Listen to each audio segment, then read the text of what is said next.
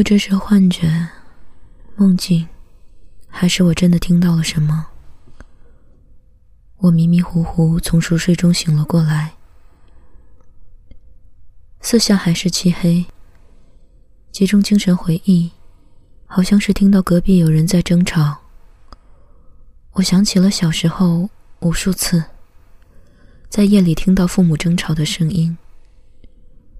那时我睡在他们床边上，听他们一直争论什么，或者听到妈妈开始低声的啜泣。我觉得害怕，但我一直侧身背对着他们，不敢回头，也不敢说话。他们似乎时常争吵，直到我后来自己睡了自己的房间，还是常常会在午夜时分听到。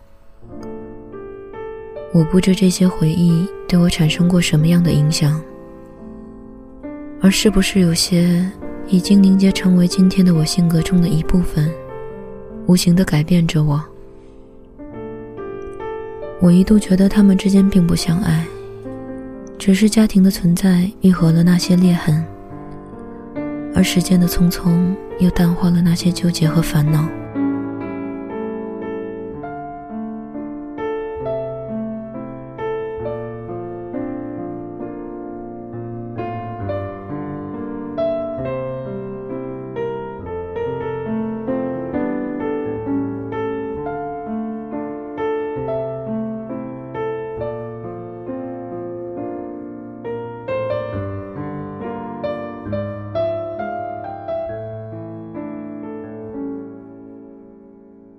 和一些朋友讨论过，我们觉得是不是那些年代里，人们不够体贴和细心，不懂得用一颗心去换另一颗？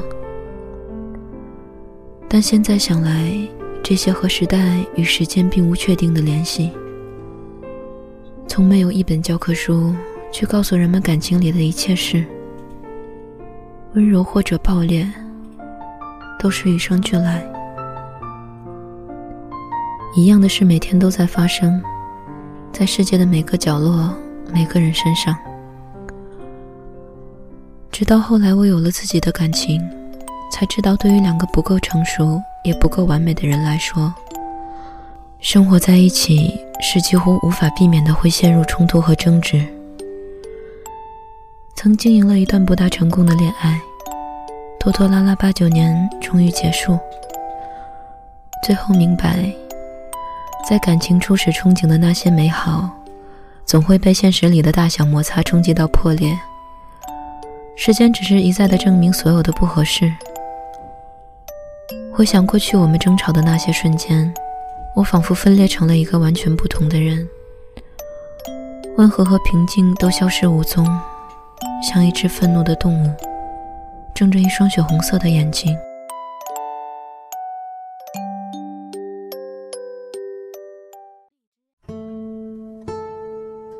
因为有一个暴躁的父亲，让我觉得自己身上流的血里带着阴暗暴烈的细胞。我一直努力的克制，却在一段关系里失控，让长久的努力变成了白费。所以用了这么久的时间，反复又反复的验证与重复，而结论仍是不合适。这一切是否值得？我不知道，但也没有谁能告诉我什么是真的值得。我唯一可以确定，我不要那样的自己，宁可用回到一个人换安静的生活。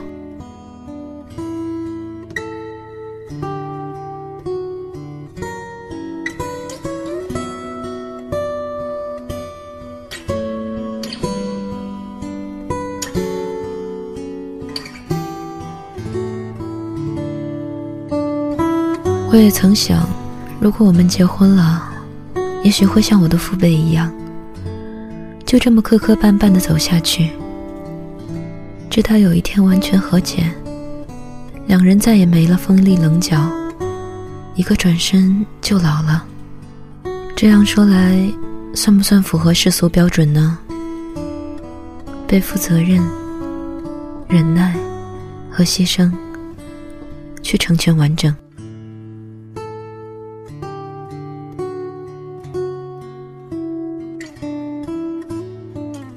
脑海里一直想着这些，醒了以后再也睡不着，口渴的厉害。喝了一口昨夜晾在床边的水，顺便摸到手机，打开看，已经是清晨七点。收到夏文夷朋友的信息，问我在这里好不好。他们那里发布了海啸的预警，才知道加拿大地震了。之后又收到国内朋友发来的短信，也是同样的问候。地震发生的地方在西海岸。我在东岸毫无感觉，不过有人惦记的感觉很好，感觉自己没有被忘掉。我想了想，打开电脑给妈妈留言，告诉她我这里一切无恙，却先收到了她的留言。就在昨天，她跟爸爸两个人去坐大巴，去了仙台山看红叶，又说我在外面的日子久了。他心里一直悬着。如果我想回来，就回来吧。忘了他又不忘补充：不要受他的影响，一切还是我自己拿主意。妈妈是一个坚强的人，从不试图左右我的决定，或者控制我的人生，而他却在很大程度上影响着我。他也让我明白，有一种爱。是无休无止的存在，这是爱情里不曾有过的感受。爱情总是随意而来，又悄然而去，激烈却短暂，消耗自我，剩下空空的心。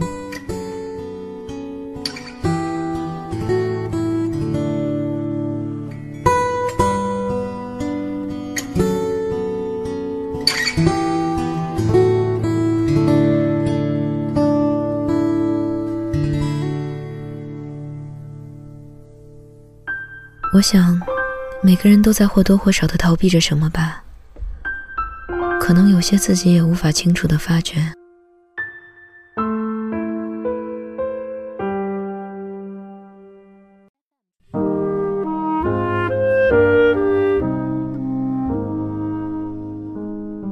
今天是我来到哈利法克斯的第三天。这里是个清静平和的小城。昨天走在海边。我突然有预感，在这里我就会知道一直以来我逃避的事情是什么。希望我可以安定一阵子，或者从此留下来。我还是不那么喜欢大城市里的生活，匆忙而又仓促。只有在片刻里，才能停下来感受到当下，又一直被许多事牵扯，被看不到的网所束缚，身不由己。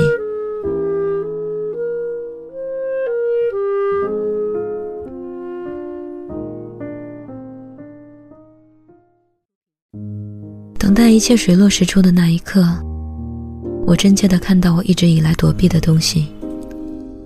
我希望可以好好的面对它，也希望我能由此懂得如何更长久的爱。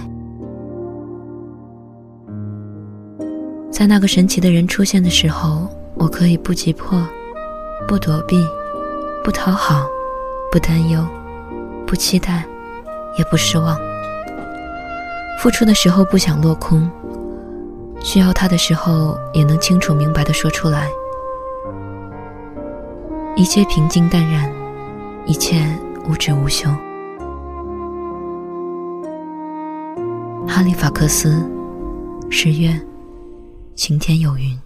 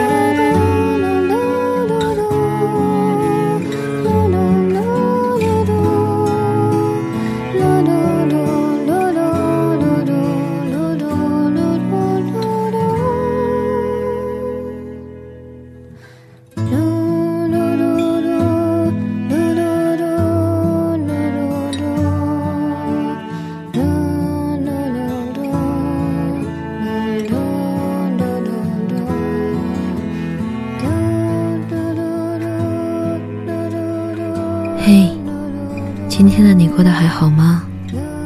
这里是半岛玫瑰，我是玫瑰，